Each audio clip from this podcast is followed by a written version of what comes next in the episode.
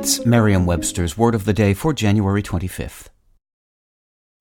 Hi there, it's Julia Louis Dreyfus. You may know me from my podcast called Wiser Than Me, where I talk to older women and get their wisdom from the front lines of life. I was amazed by how many people told me our show made them look forward to getting older, which is why I'm here to talk about season two of the show. Sally Field, Billie Jean King, Beverly Johnson, Ina Garten, Bonnie Raitt, just to name a few. All hail old women. Wiser Than Me season two is out now from Lemonada Media. Today's word is vivacious, spelled V I V A C I O U S. Vivacious is an adjective.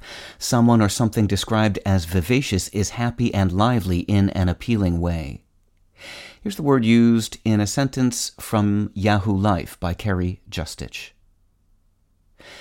Michaela Nogueira staked her claim in the beauty space on TikTok by grabbing the attention of viewers through her incredible makeup skills, her vivacious energy, and, of course, her Boston accent. Vivacious may not be onomatopoeic in a strict sense, but there's definitely something lively, maybe a bit va-va-voom, in the way its three syllables trip off the tongue. Perhaps this is why it has appealed to English speakers since the mid 1600s, when it was formed from the Latin adjective vivax, meaning long lived, vigorous, or high spirited. Vivax comes from the verb vivere, meaning to live.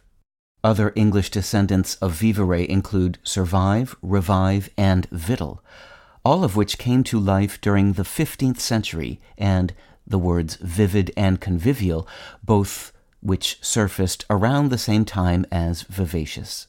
Somewhat surprisingly, the word live is unrelated. It comes to us from the Old English word libban. With your word of the day, I'm Peter Sokolowski. Visit Merriam-Webster.com today for definitions, wordplay, and trending word lookups.